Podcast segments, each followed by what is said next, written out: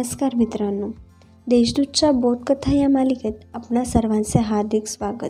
आज मी तुम्हाला वंदना गांगुडे लिखित सकारात्मक विचार ही बोधकथा सांगणार आहे. चला तर मग बोधकथा ऐकूयात. एका विहिरीत बरेच बिडूक राहत होते. त्यात काही छोटी छोटी पिल्लेही होती. रोज विहिरीतून बाहेर येऊन गवतावर टुनू उड्या मारायची खूप खूप खेळायची आणि परत विहिरीत जाऊन बसायची. एकदा काय झाले की पिल्ले बाहेर खेळायला गेली आणि आलीच नाही. त्यांचे आईबाबा काळजीत पडले. आता असे रोज घडू लागले. बाहेर गेलेला बेडूक परत येतच नव्हता.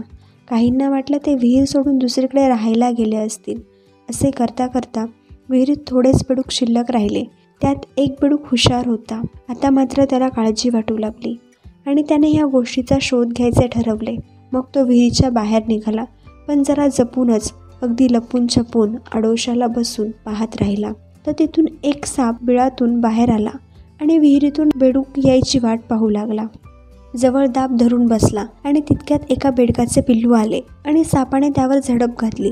साप बिळात जाताच हा हुशार बेडूक विहिरीत जाऊन बाकीच्या बेडकांना सावध करून आला की कुणीही आज बाहेर जाऊ नका. एक साप दाब धरून बसलाय आणि त्याने आपल्या साऱ्यांना खाऊन टाकलं. मी त्या सापाला अद्दल घडवायला चाललो आहे.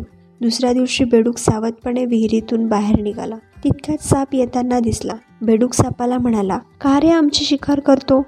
आम्हाला आनंदाने राहू दे की. दुसरीकडे जा तू. खुशाल राहा. आमचं सारा कुटुंबाला तू संपवलं. अरे मग तुझीही कुणीतरी शिकार करेन ना? यावर साप म्हणाला मी नाही घाबरत कुणालाही. सारे मलाच घाबरतात बरे. आणि मला हवं तेच मी करेल.